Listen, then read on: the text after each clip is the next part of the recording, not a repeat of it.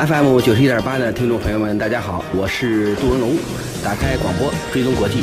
欢迎收听登录九一八。每一件外交大事都见证中国在国际事务中前行的步伐，每一次前行都重新定义中国在国际舞台上的新坐标。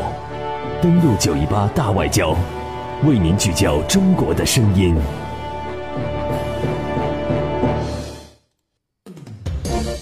欢迎继续回来，朋友们，现在听到的是 F M 九十一点八郑州人民广播电台文化娱乐广播在午间为各位送去的国际新闻栏目登录九一八，我是燕子。大家呢在听节目的过程当中，可以通过我们的公众微信平台九一八私家车来留言，就您关心和关注的相关国际时事发表您的观点，也可以在微信公众平台搜索 World 二零七零来关注登录九一八的公众微信平台。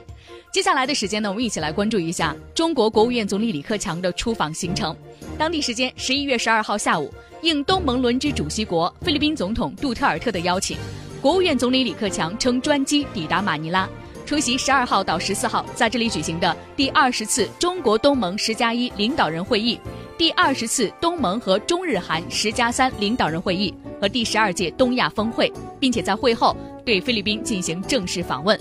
菲律宾外交部长卡也塔诺等政府高级官员和中国驻菲律宾大使赵建华、驻东盟大使徐步等到机场迎接。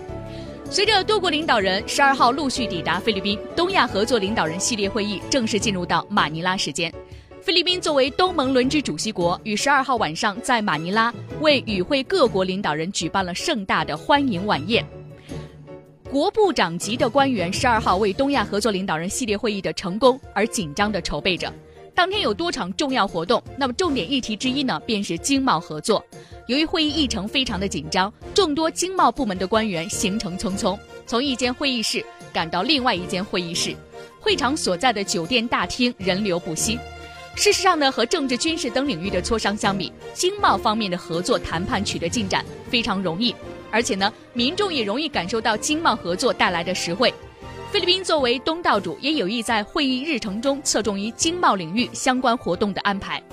菲律宾的贸易部长拉蒙洛佩兹应该是会场中最为忙碌的人之一，他既要代表东盟主持会议，又要代表菲律宾阐述本国立场。他当天在多个公开场合都有讲话，不断释放出支持区域贸易自由化和推动更加广泛贸易合作的期盼。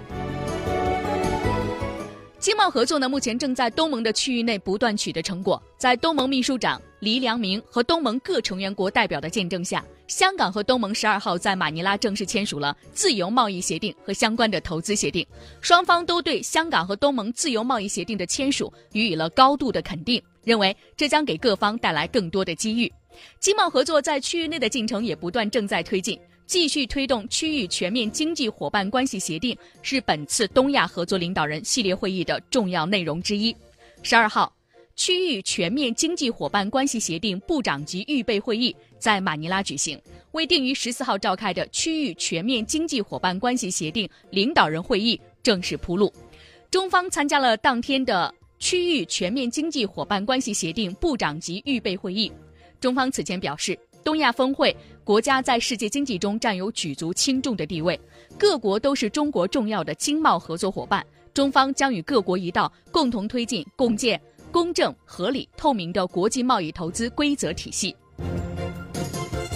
马尼拉作为这一次呢东亚合作领导人系列会议的举办地，接待方面尽显热情好客的一面。菲律宾总统杜特尔特在参加完越南举行的亚太经合组织领导人非正式会议之后，十二号返回马尼拉，热情欢迎与会各国的领导人。杜特尔特呢已经在越南分别和中国国家主席习近平、俄罗斯总统普京等领导人举行了会谈。特别值得一提的是，杜特尔特在抵达马尼拉之后发表的讲话中，高度肯定了和习近平主席的会晤以及非中关系。他认为呢，非中两国关系的前景是光明的，并且再次感谢中方对菲律宾在多方面给予的帮助。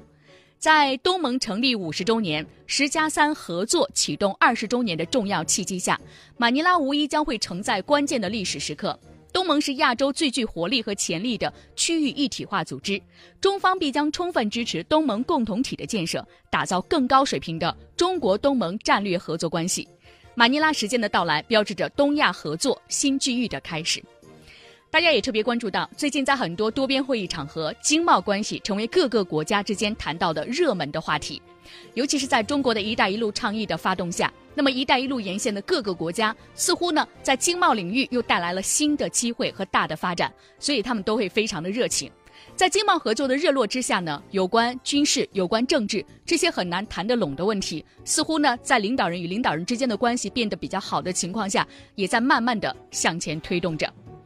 这是我们今天登陆九一八的第一个内容，大腕交。那么大家呢也要在很多的一些媒体的报道当中来关注一下，在十九大之后中国的外交的新格局，还有中国外交的新气象。